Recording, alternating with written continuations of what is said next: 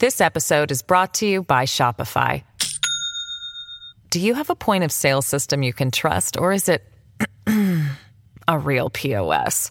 You need Shopify for retail. From accepting payments to managing inventory, Shopify POS has everything you need to sell in person.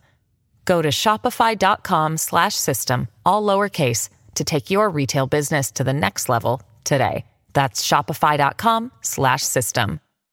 Hello, everybody. This is Marshall Poe. I'm the editor of the New Books Network. NBN listeners like to read books and buy them. So we thought we'd tell you that right now, our friends at Princeton University Press are having a remarkable site wide sale. You can get 50% off books, including ebooks and audiobooks, with the code 50, F I F T Y, at checkout until May 31. You can save some real money on Princeton University Press books. I encourage you to go there and check it out. Welcome to the New Books Network. Hello, welcome back to New Books in History, a podcast of the New Books Network. My name is Derek Litvak, and I'll be your host. Today, we have the pleasure of speaking with Dr. Robinson Woodward Burns about his book, Hidden Laws How State Constitutions Stabilize American Politics, published by Yale University Press in 2021. Dr. Woodward Burns is an assistant professor at Howard University. Hidden Laws explores the relationship between both state and national controver- constitutional development, debates, and reform. A sprawling study of American constitutional history, Dr. Woodward Burns' book shows how the federal government often deferred to state constitutional reform as a mechanism for dealing with national constitutional controversies. From banking to slavery, women's suffrage, uh, women's suffrage to welfare, Dr. Woodward Burns' book explores the myriad of ways constitutional controversies were debated and resolved in the United States. Dr. Woodward Burns, welcome to the program. Thank you for having me. I'm excited to be here. So, I guess to get things started, can you tell our listeners how you came to this topic, you know, why you decided to study it? Certainly. So, uh, I began with uh, interest in a specific document, the Pennsylvania Constitution of 1776. And I ended up writing on it as part of my graduate work in Philadelphia. I was reading about Philadelphia during the Revolutionary period and the early national period. And I found that this state constitution that Pennsylvania had drafted, one of the first state constitutions ever drafted, was a pretty radical document. The drafting process had an inclusive um, uh, uh, sort of process. It, the franchise was wider than any in the uh, United States at the point. So uh, non-property owning men were able to vote uh, for um, for or against the proposed constitution. The document itself was fairly radical. Uh, it included a provision, one which was ultimately redacted, which said that maldistribution or unequal distribution of property was uh, uh, an inhibition of democracy, was a threat to democracy, and uh, that that proposed um, clause would have allowed uh, redistribution of land by force um, to uh, those who didn't hold property. And so it was sort of this, uh, it presented a different uh, model of democracy, uh, one that was uh, sort of based on economic equality as well as a broad franchise. that reflected different sorts of values from those that we saw in other state constitutions of the time, which more featured checks not only between the different sorts of branches of government, uh, but also checks on the popular voice and vote. Uh, and so I was curious uh, how this sort of document uh, ultimately came to be and why the federal government uh, and other uh, framers of state constitutions, why um, those framers ultimately rejected the Pennsylvania model. and so, um, in looking at that and, and, really looking at sort of the federal rejection of, of Pennsylvania's model, which was again sort of more egalitarian, had a broader franchise, had oddly enough a unicameral state legislature. Looking at the rejection of that, uh, got me sort of asking questions about how state constitutions uh, affect national politics. And so that's that's what ultimately launched the project. And from there, I ended up reading about the 411 other attempted state constitutions and found this sort of broader pattern of state constitutional reform. Thousands of state constitutional amendments proposed and passed uh, and uh, sort of wrote the book that sketched out this pattern from uh, the revolutionary period to the current one. And one of the things that is sort of central to your book um, is a concept you call conflict decentralization. And so, can you explain for our listeners uh, what this means and why it sort of became uh, one of the organizing principles for how you look at the state and national relationship? Certainly. So, the United States Constitution is an extraordinarily unusual document relative to other national constitutions. It's the world's oldest constitution. It has the highest bar to amendment out of national any national constitution. You need two thirds of both houses of Congress to approve of uh, an amendment or to uh, to have two thirds of states submit an amendment, and then you need three quarters of states in their legislatures or conventions to ratify it. And that's almost impossible to do.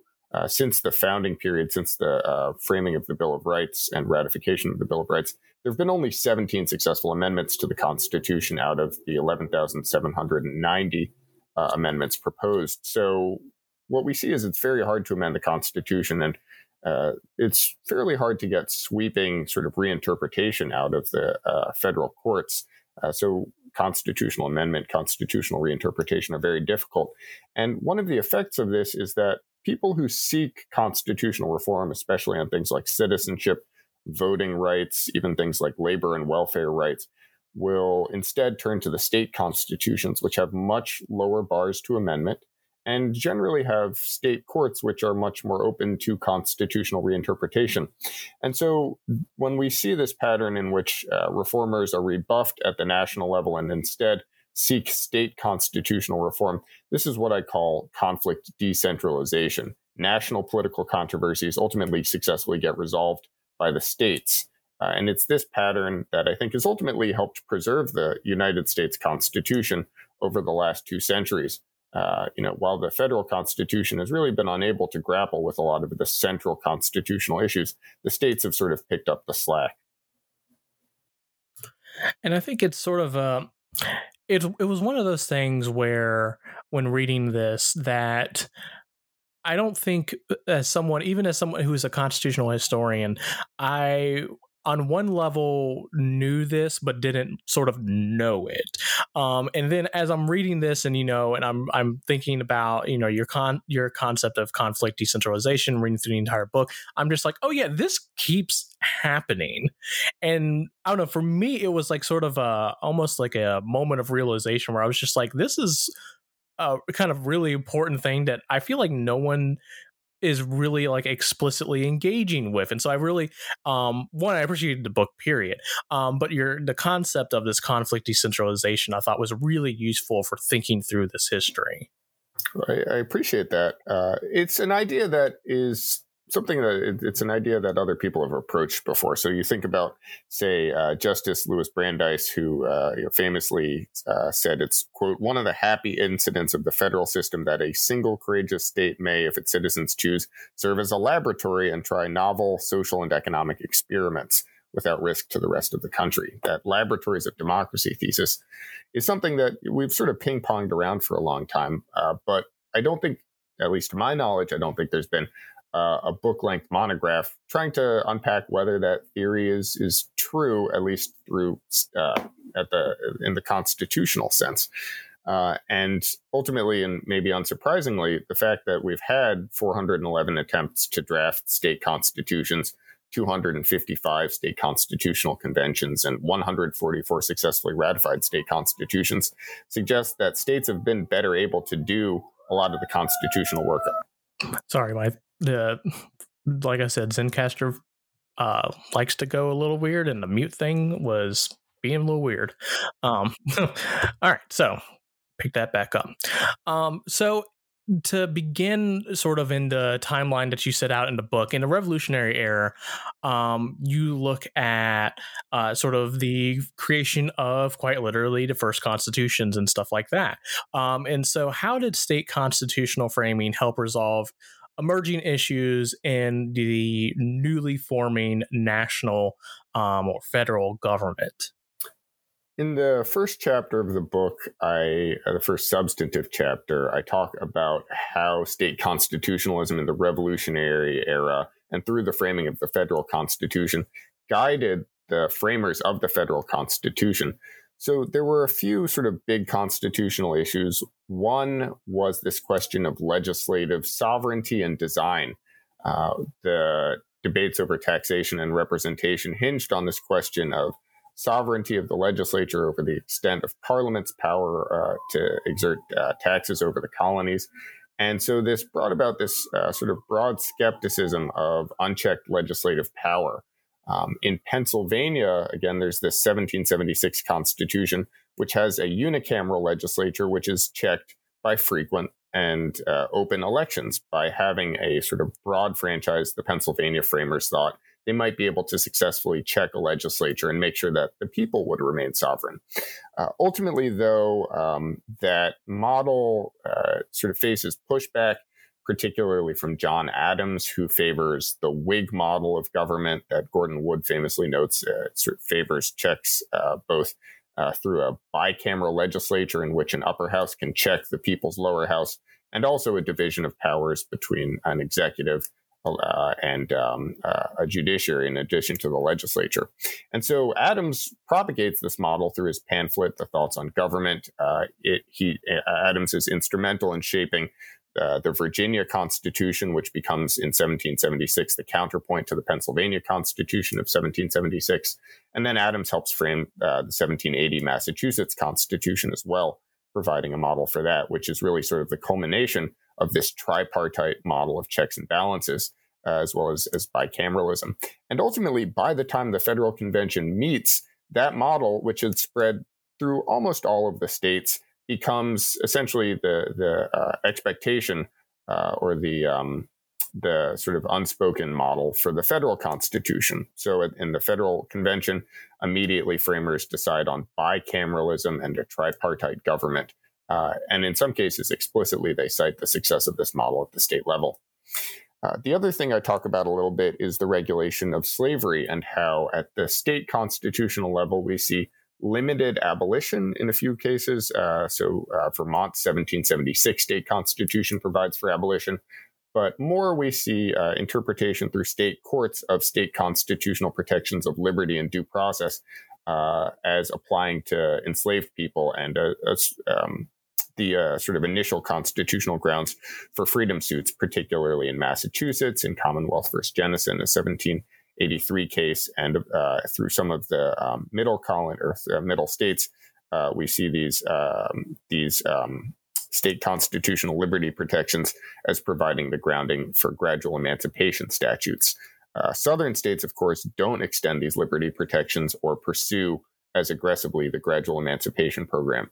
Uh, and so ultimately, what you get is a divergence between uh, different regions between New England with emancipation, uh, usually sort of immediate emancipation, uh, at least provided through uh, the courts, uh, middle states providing for gradual emancipation statutes, southern states not taking that route.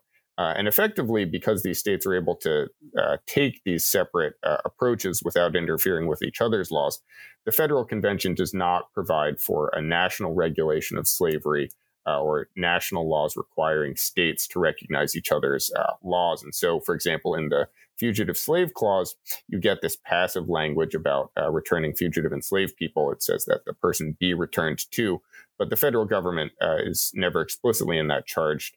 Uh, in that clause required uh, to engage in the return. And I, one of the arguments I make is that it's possible to have such sort of vague language in the, the federal constitution because the states are stably able to regulate uh, slavery through these very different regimes, but ones that don't require a, a, sort of single federal regime.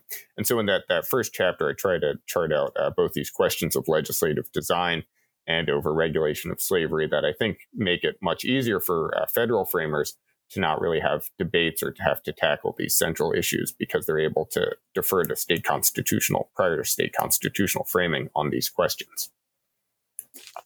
And I find that really interesting uh, as a way of, you know, sort of engaging, particularly with the topic of slavery um, and sort of how it operates on a constitutional level uh, is looking at not just you know okay what is happening sort of legislatively um, at the state level with slavery, and then how does this sort of um, you know transition into the national convention on in the creation of the Constitution, but so, sort of taking an even I would say simultaneously like broader but just a sort of different view of looking at what is going on with the constitution's very framing of government at a state level um, and then how does this you know sort of set the table for the uh, creation of the con- of the constitution? Because i think especially for listeners who might not be familiar with with this history as much. Um, it, you know, it's always important to remember that, especially during this time period, uh, the United States is essentially, um, you know, at right after the revolution basically 14 different nations. It's one nation and then 13 different states that basically want to be their own nation. Yes. Yeah i think that's right uh, and it's especially important to understand that with issues like slavery for example. So you know we have this uh, idea that because the federal constitution doesn't mention slavery by name, although it protects it through a few uh, fairly infamous clauses, the non-importation clause, the three-fifths clause, the fugitive slave clause, we have the idea because uh, the federal constitution doesn't mention slavery by name, that there wasn't uh, in American constitutionalism an affirmative recognition of slavery. But that's not the case. Uh, throughout uh, the state constitutions, you see recognition of slavery by name, either uh, explicit abolition of slavery uh, as you see in a lot of the old Northwest states that entered the Union. Ohio is the first one in 1802 that becomes a model for subsequent states. Uh, it explicitly takes the abolition clause from the Old Northwest Ordinance. Or in Southern states, you see explicit affirmation of slavery and preemption of uh, abolition uh, through things like takings clauses, which forbid the uncompensated taking of property uh, and expressly the uncompensated taking of property in enslaved people. And so American constitutionalism expressly protected slavery by name. Uh, and it was only because the state constitutions did this that the federal framers uh, were able to essentially punt on the issue and not expressly mention the institution that uh, was so uh, you know closely uh, protected under American constitutionalism. And so going forward in history, um, you look at the antebellum period um, throughout a couple of chapters, and one of the things that you look at is how throughout the antebellum period, the state constitutions would regularly regularly sort of preempt, delay, or even resolve uh, many national issues, uh, sort of within you know this larger framework that you've set out. Um, and you know the antebellum period, this sort of happens a lot as you show. And so, what is going on? What are some you know some of the issues that you see this happening with? Sure. So I'll give two examples, and we'll stick with slavery for a second, and then we'll talk about the, the franchise again. Uh, so one thing uh, that the states do is they regulate slavery in very different ways. Uh, if you look at the Missouri crisis, for example, Congress has the authority to abolish slavery in the territories as well as in the District of Columbia. Both of these issues prove extraordinarily contentious throughout the 1820s and 1830s. And so ultimately, um, Congress doesn't uh, move uh, after the Missouri crisis to uh, regulate slavery within the existing states. Uh, it specifies slavery below the 36th parallel. Uh, it should be protected under state constitutions, uh, that it should be abolished above that parallel. But ultimately, after admitting new states, it doesn't have the authority to recognize this. Uh, so Congress is really sort of trusting the states to uh, maintain this compromise to ultimately protect slavery below the line, but Congress has no authority to to um, to interfere or to make sure it happens after it grants uh, statehood to these uh, territories. Uh, ultimately, those state constitutional framers follow the bargain and they maintain that bargain. Uh, and they protect slavery uh, even years after um, admission uh, below that the 36th um, parallel. And so you see sort of the Missouri Compromise, which we tend to think of something as brokered in Congress, actually brokered through state constitutional design amendment uh, and sort of uh, maintenance by the state constitutions. Um, and so, you know, one of the things we think about is is that federalism, sort of divergent northern and southern constitutionalism, eventually caused the Civil War. What's perhaps remarkable is that it took until the 1860s for the Civil War to actually occur. But for that period between the Missouri Compromise and the 1860s, for most of it, really until the 1850s, the states were able to successfully broker very different regimes uh, in ways that secured uh, national stability, albeit at the uh, cost of, of the sort of lives uh, and well being of enslaved people. One of the kind of lessons of that is that stability is not always a moral good, uh, but it is one of the things that state constitutionalism secures. Uh, the other example is about the franchise. So it's interesting that you don't really see um, sort of widespread mobilization or petitioning of Congress for uh, reform for franchise laws in the 1810s or 20s or 30s.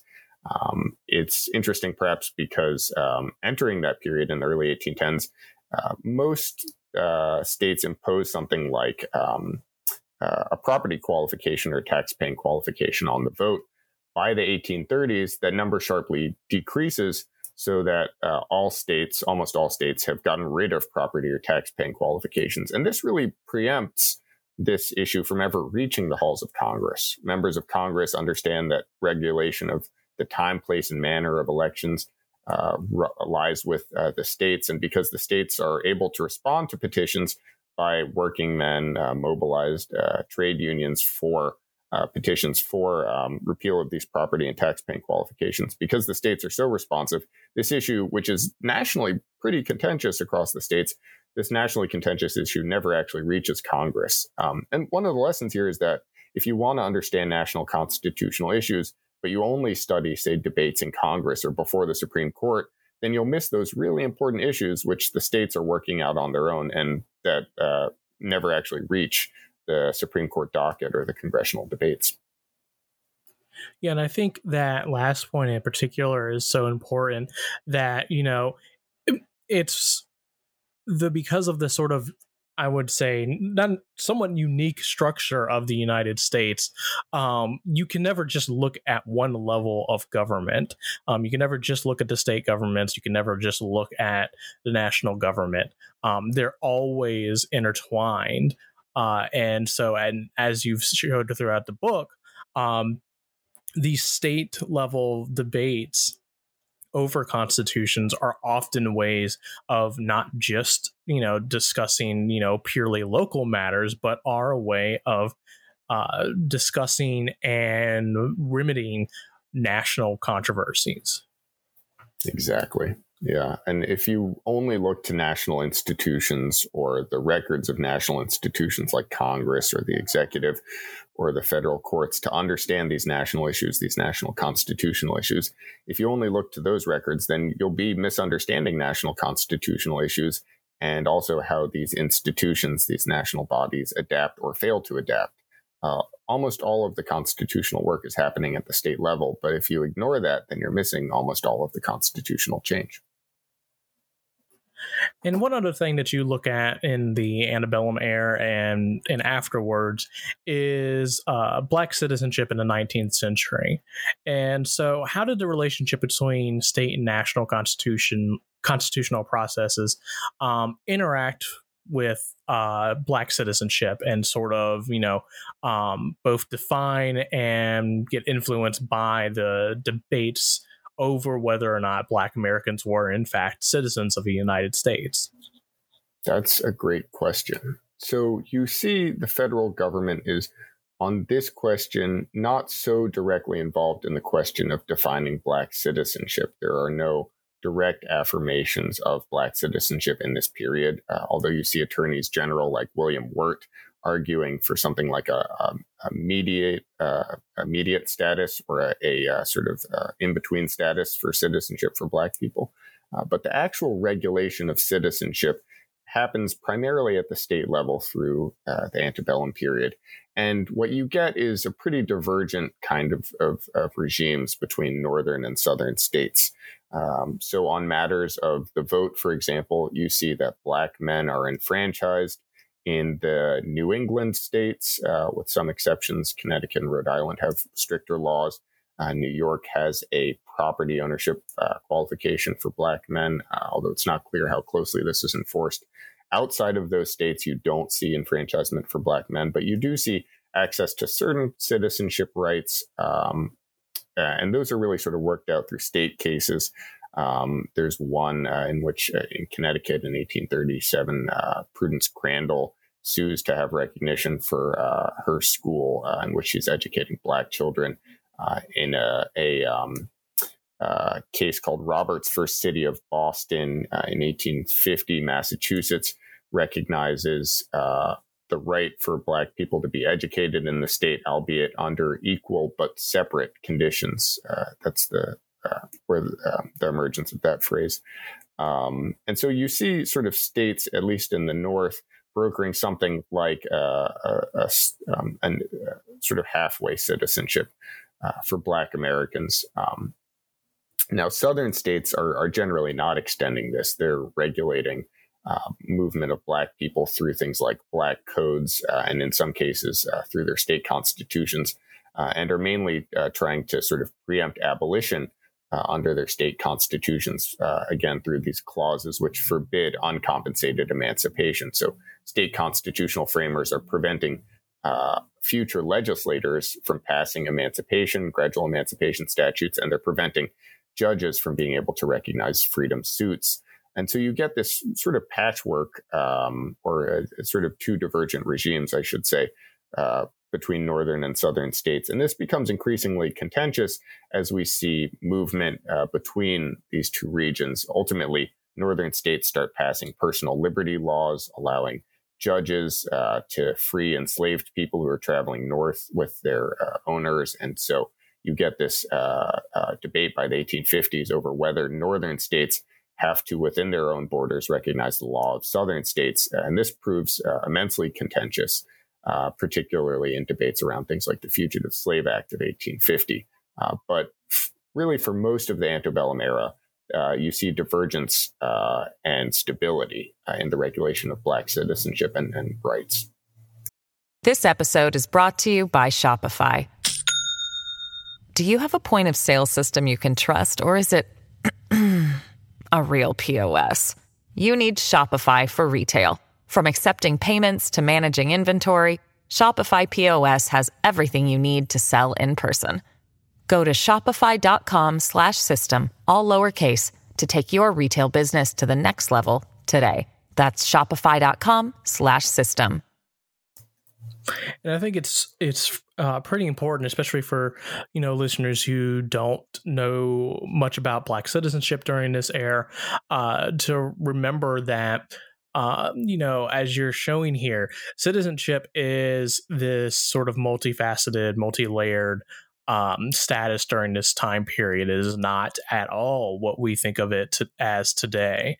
Um, the uh, as you've sh- as you've shown and as um, other scholars have shown, you know, citizenship is something that is you have a state level citizenship, and and for the most part, that's what most people sort of in their everyday lives would have been thinking about when they talked about citizenship, and then you have national citizenship, um, which is a completely different beast, um, and is much less defined uh, during this time period. And so, as you've shown uh, in your book, you know the relationship between you know this ill-defined national citizenship and this much more defined state citizenship uh, has a lot of ramifications for the status of black people throughout the nation yeah i, I think that's exactly right uh, and I, I, think you're right to sort of describe it that way a, a national citizenship is often underspecified and it's not really till the 14th Amendment that you see uh, Congress trying to tackle this as a constitutional issue,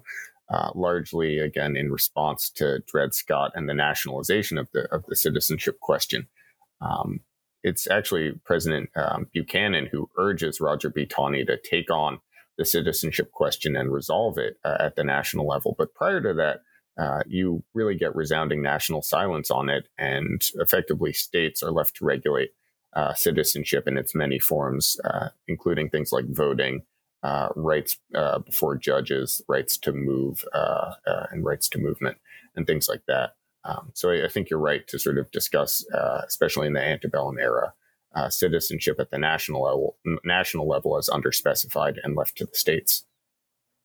And one of the things that you know i found interesting going forward in your book um, is you know in the first part of um, the book and sort of U.S. history, um, you see the states basically sort of de- um, solving national controversies or what might uh, had the potential to become national controversies through their own state constitutional processes um, and the creation of different uh, state constitutions. And as you show, um, in the sort of first half of the 20th century, you have a slightly different dynamic, or at least a new layer to it, where the national government starts to basically imitate state constitutional reform, or at least attempt to. And so, what's going on there? So you're you're pointing to this really interesting period in the beginning of the 20th century in the progressive era, and it looks pretty different from the years before it. In the 19th century, you see at the national level, for the most part, constitutional inaction. Very few amendments pass between 1804 and 1913. You only get three amendments, and they pass in the short window, 1865 to 1870. They're understood to have happened in a period of emergency uh, as uh, Reconstruction required rebuilding of constitutional rules. But then in the uh, early 20th century, in the progressive era, you get this second burst of amendments. In 1913, you get the 16th and 17th Amendments, which provide for national income taxation, direct election of senators, and then uh, afterwards you get uh, the 18th uh, and 19th Amendment for prohibition and female franchise. And what's interesting about these is we, we tend to think of these amendments as national innovations passed by Congress, imposed on the states. And uh, I don't think that story quite fully captures how we get this sudden burst of amendments. If you actually look back at state constitutional reform on these four issues income taxation, direct election of senators, prohibition, and the female franchise, you see that state constitutional reform had made this the status quo on all four issues prior to the uh, ratification of the, the corresponding amendments. So think about the female franchise, for example. Uh, when the 19th Amendment passes, uh, 40 states had already enfranchised women in some capacity at some point, and those women were willing to vote against members of Congress who wouldn't pass a corresponding national amendment. So ultimately, Congress was forced by the state constitutional reform to recognize the constitutional status quo that had emerged at the state level already. Effectively, that 19th Amendment was just recognizing what the states had already done and forbidding states from rolling back those protections uh, on the right uh, to vote for women. Uh, similarly, if you look at the 16th Amendment and income taxation, you see states are already trying to pass their own income taxation laws as early as after the panic of 1893 in order to increase revenue at the state level. And states face a lot of, of significant struggles actually figuring out how to collect income, especially on non real estate property, things like stocks and bonds, which are easy to hide. But through a lot of experimentation and failure, they present a successful model for the 16th Amendment. And ultimately, after the amendment's passage in 1913, you see the state and national uh, income taxation um, uh, programs working uh, together, sharing records, and sort of creating this interlocking system.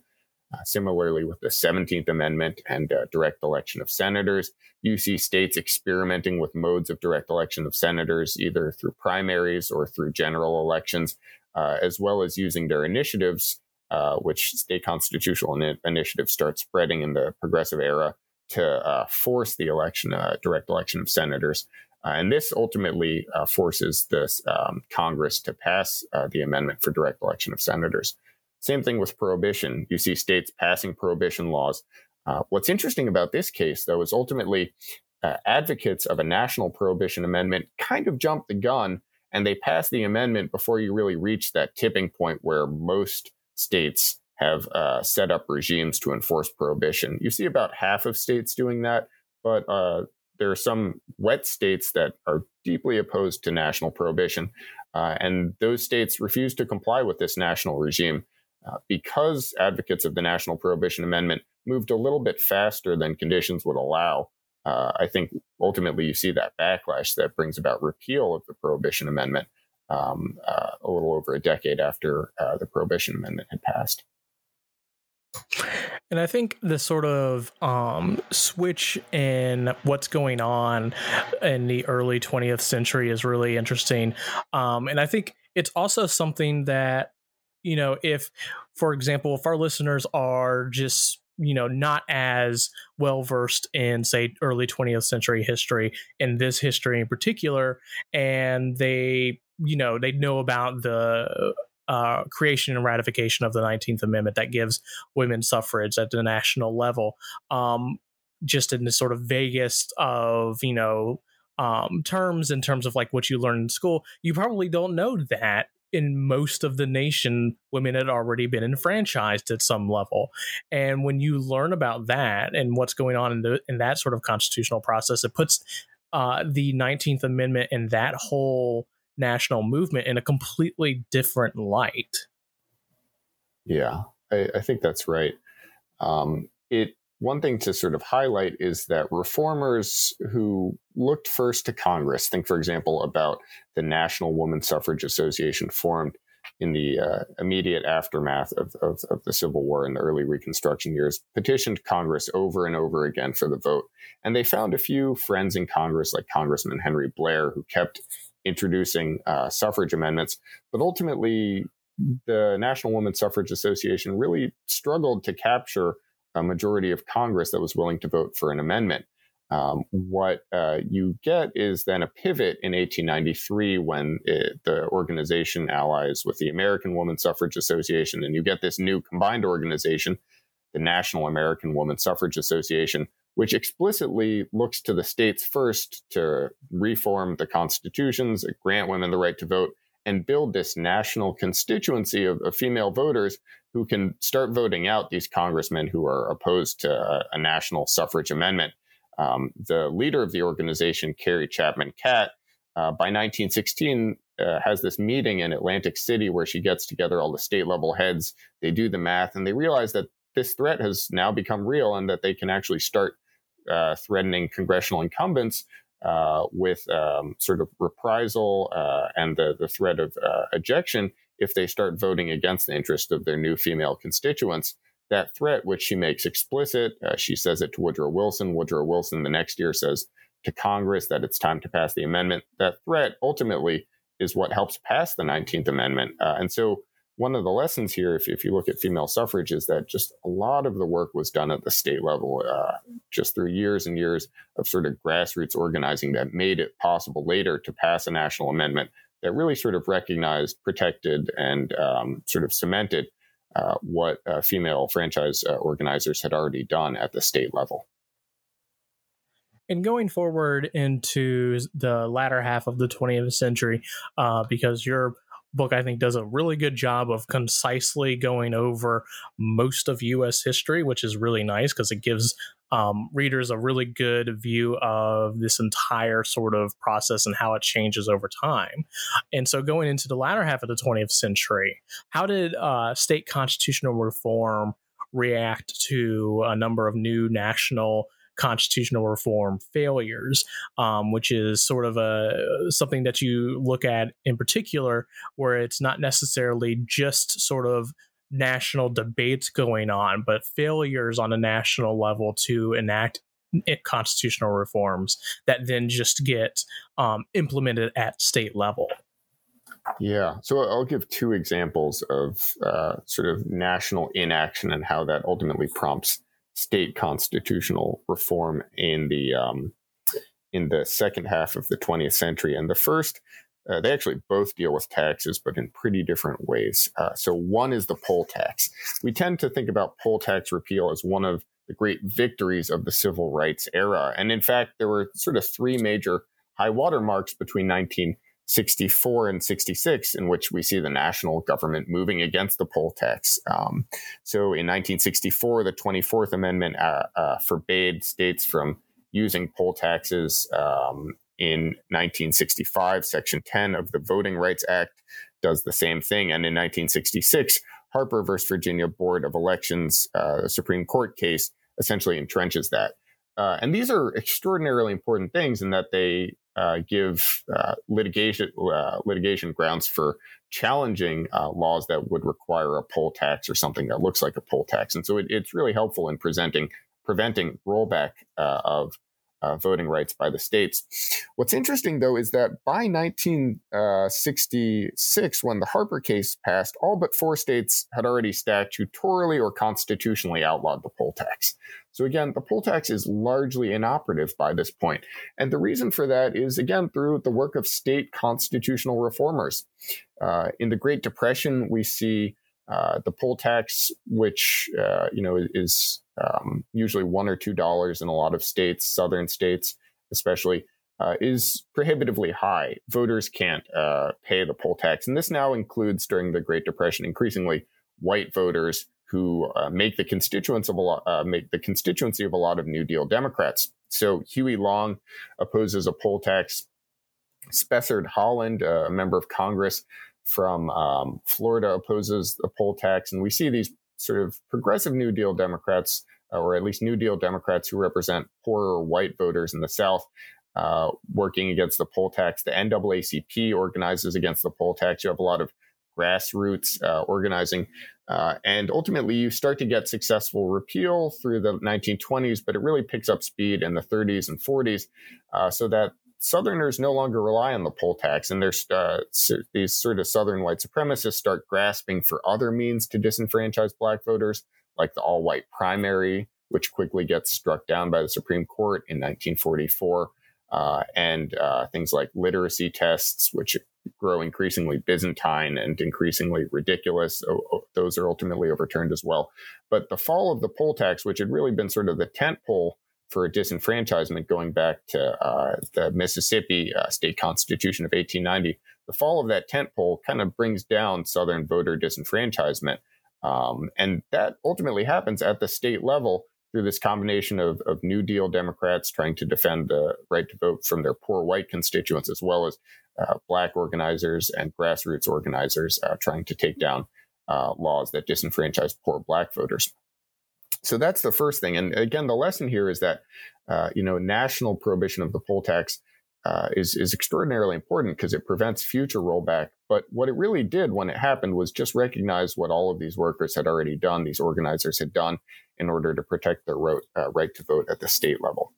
Uh, so that's one thing. Uh, the other thing I wanted to mention, which also has to do with taxation, uh, is the uh, in the 19, late 1970s, early 1980s, you see this extraordinary backlash against uh, taxation happening at the state level. Um, there's this sort of mobilization in California, for example, uh, against um, uh, against property taxes. You see later in Colorado a similar mobilization, and this sort of reflects the broader shift right in politics as, as Reagan comes into office and as this small government conservatism becomes ascendant. Um, and so in Congress, you see members of Congress responding with things like a balanced budget amendment, which would require the federal government to balance its budget every year. Uh, and these balance, balanced budget amendments, because budgeting is an extraordinarily complex process, these balanced budget amendments are dozens of sections long, almost as long as the full Constitution itself. And they're pretty unwieldy and dysfunctional amendments. What you see instead, because these federal amendments never successfully pass, is conservatives instead start to look to the state level to uh, um, uh, pass tax limitation uh, amendments. And so you get one, uh, which is called the Taxpayers Bill of Rights in the mid 90s in Colorado. And it actually really hobbles the state government. Uh, the state starts to uh, cut into its funding for child immunization. You get um, outbreaks of, of uh, easily preventable diseases among children uh, going to public schools. And so this um, this experiment at the state level ultimately turns out to be a failure, and, and Colorado kind of walks back uh, from that. But uh, that's another sort of um, uh, uh, scenario in which you get national inaction, which ultimately prompts state action. And so, you know, even through the late 20th century and in, into the current century, you see a continuation of this pattern of congressional inaction, inaction by the Supreme Court on key constitutional issues, which ultimately leaves the states to pick up the slack. And I think um, sort of that dynamic is excuse me let me start that over again um, i think that dynamic at play there in the latter half of the 20th century and just the process that's going on throughout throughout american history period has a lot of implications um, for our own contemporary moment. I mean, I find it's always interesting to me when looking at um, any work of history or anything of the such, um, just looking at it and saying like, "Oh, I, I like this." Um, it's another thing to be able to look at it and see so directly um, how what you're reading about in the past has developed and then is still influencing how things operate today. Yeah, I, I think that's right. Uh, so if you think about, say, uh, prior patterns in national constitutional change, amendments take these uh, extraordinarily extraordinarily large coalitions to pass. You need two thirds of both houses of Congress or two thirds of the states uh, to pass an amendment. You need three quarters of the states to ratify. Those things are extraordinarily rare. And even if if you just look at Congress, which is the lower bar, it's increasingly rare to see those huge congressional majorities. You do get them at certain points. Andrew Jackson came in with fairly large congressional majorities. The Reconstruction Republicans had huge congressional majorities, as did the New Deal Democrats. But over time, we actually see a change where these swings decrease. Uh, and so we're now in this era where it's really hard even to get past 54 or 55% majorities in Congress. Democrats right now hold the smallest uh, minority uh, majorities in Congress that are numerically possible. And should Republicans retake either house of Congress in 2022, they'll likely face similarly small majorities. And so national constitutional change is, is really hard to get. Uh, and this does two things. One is it, probably empowers the Supreme Court a little bit more as Congress is increasingly unable to pass amendments. The Supreme Court now is, is sort of the sole reinterpreter of the Constitution, the sole agent of constitutional reform. But even so, we know that, at least in, from political science research, Supreme Courts tend to be more bold in bringing about national change when they know that the executive is willing to enforce when Congress is willing to back them up with statutes. Brown versus Board, for example, didn't happen in isolation, but happened with uh, an executive that was willing to, uh, again, back the Supreme Court's desegregation efforts, and with a Congress that ultimately eventually funded that. Uh, we're not likely to get this sort of unity and these overwhelming majorities at the national level anymore. What we're going to see again is gridlock, dysfunction, hyperpolarization. Uh, and so at the state level, that's where most change is going to happen. Uh, states they rely less on wholesale constitutional replacement now. We see fewer state constitutional conventions meeting to draft new documents. Instead, what they're doing is piecemeal change through amendments and referenda. And so, in terms of being able to grapple with our sort of national constitutional issues, because Congress, especially, and uh, is so deadlocked, and because that deadlock prevents the kind of unity between the three national branches needed to achieve national change, I think state constitutional change and especially state constitutional amendment is now really the primary way to vent uh, pressure for constitutional change that's emerging across the country. And so I expect this pattern will continue as national politics becomes less and less functional. And so we have this uh, great book in front of us, and I always encourage our listeners to become readers and go out and get the book for themselves. Once again, it is Hidden Laws How the State Constitution Stabilized American Politics. And so we have this in front of us. What might we be expecting from you in the future? And this book came out not that long ago. So if you want to say, I am just taking a much needed break, I will completely understand. Oh, that's that's a great question. I'm already trying to sort of grapple with some of the questions that came up in writing this first book, and then one of them is just this question of dysfunction. Uh, so, you know, we've got a Senate, for example, that is malapportioned to representing white rural voters. We have a House that's gerrymandered to re- overrepresent these same white rural voters, but we have a national electorate that looks less and less like the National Congress does. And so, one of my questions, you know, when we talk about congressional dysfunction uh, that uh, that I just mentioned. One of my questions is how malapportionment in the national legislature uh, was created. I want to, you know, in, in sort of this half-baked second book project I've got, I want to look at uh, the rules for admission of Western states, which has created uh, this Senate, which is biased towards Western rural voters. Uh, and I want to also talk about the history of gerrymandering and the census which has been used to, again, overrepresent rural districts pretty consistently throughout American history. So I want to kind of dig back, uh, dig and then look at this uh, sort of history that uh, created uh, this uh, malapportioned and somewhat dysfunctional Congress that we've got today. Well, I'm sure once you have that work done, we'll have you right back onto the program. But in any case, thank you very much for coming on today. Well, thank you for having me. I really appreciate it, Derek.